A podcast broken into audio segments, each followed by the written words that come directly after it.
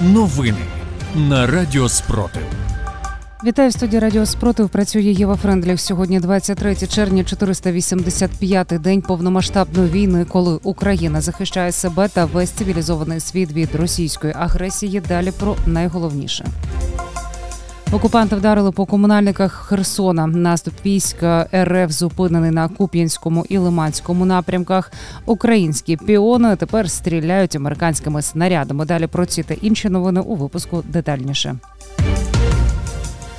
Запорізька область самого ранку знаходиться під обстрілами окупантів. Є поранені та загиблої. Про це повідомляє Запорізьке ОВА. У Приморському поранені отримало троє людей. Вони йшли з зупинки на дачні ділянки. Російськими снарядами також зруйновано три домоволодіння у Воздвижівці. Поранення середньої тяжкості отримав один чоловік. А в центрі малої токмачки під час артудару загинув 35-річний місцевий житель. Російські загарбники сьогодні, 23 червня, обстріляли Херсон, вдарили по комунальному транспортному підприємству.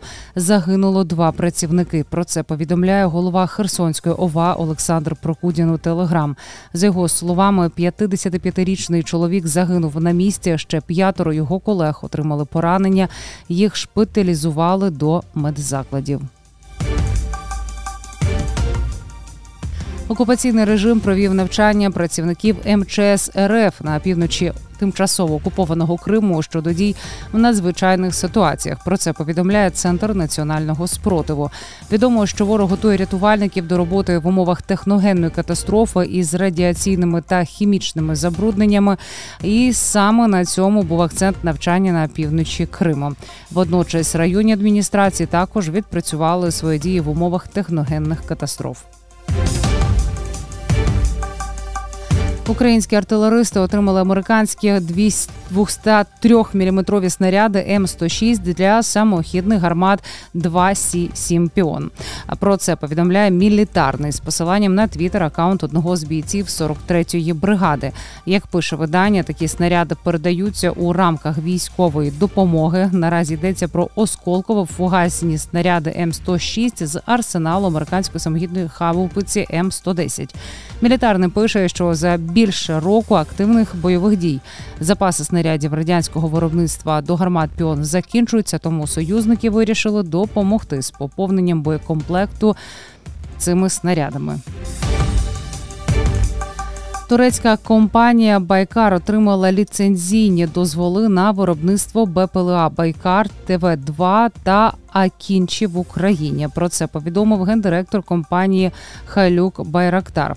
Також стала відома запланована дата відкриття заводу Байкар в Україні на 2025 рік.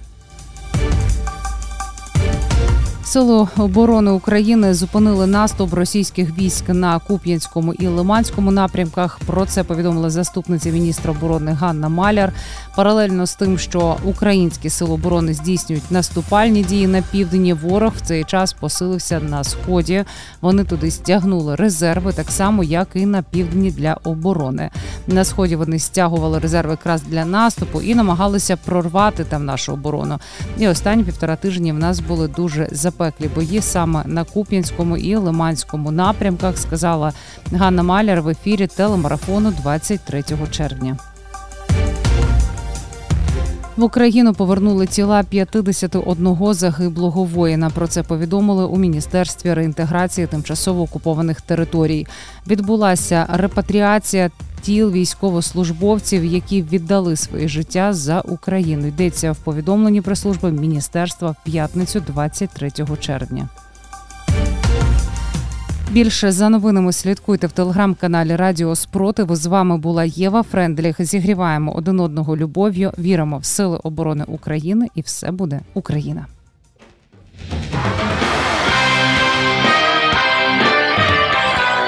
Радіо Спротив. Радіо визвольного руху.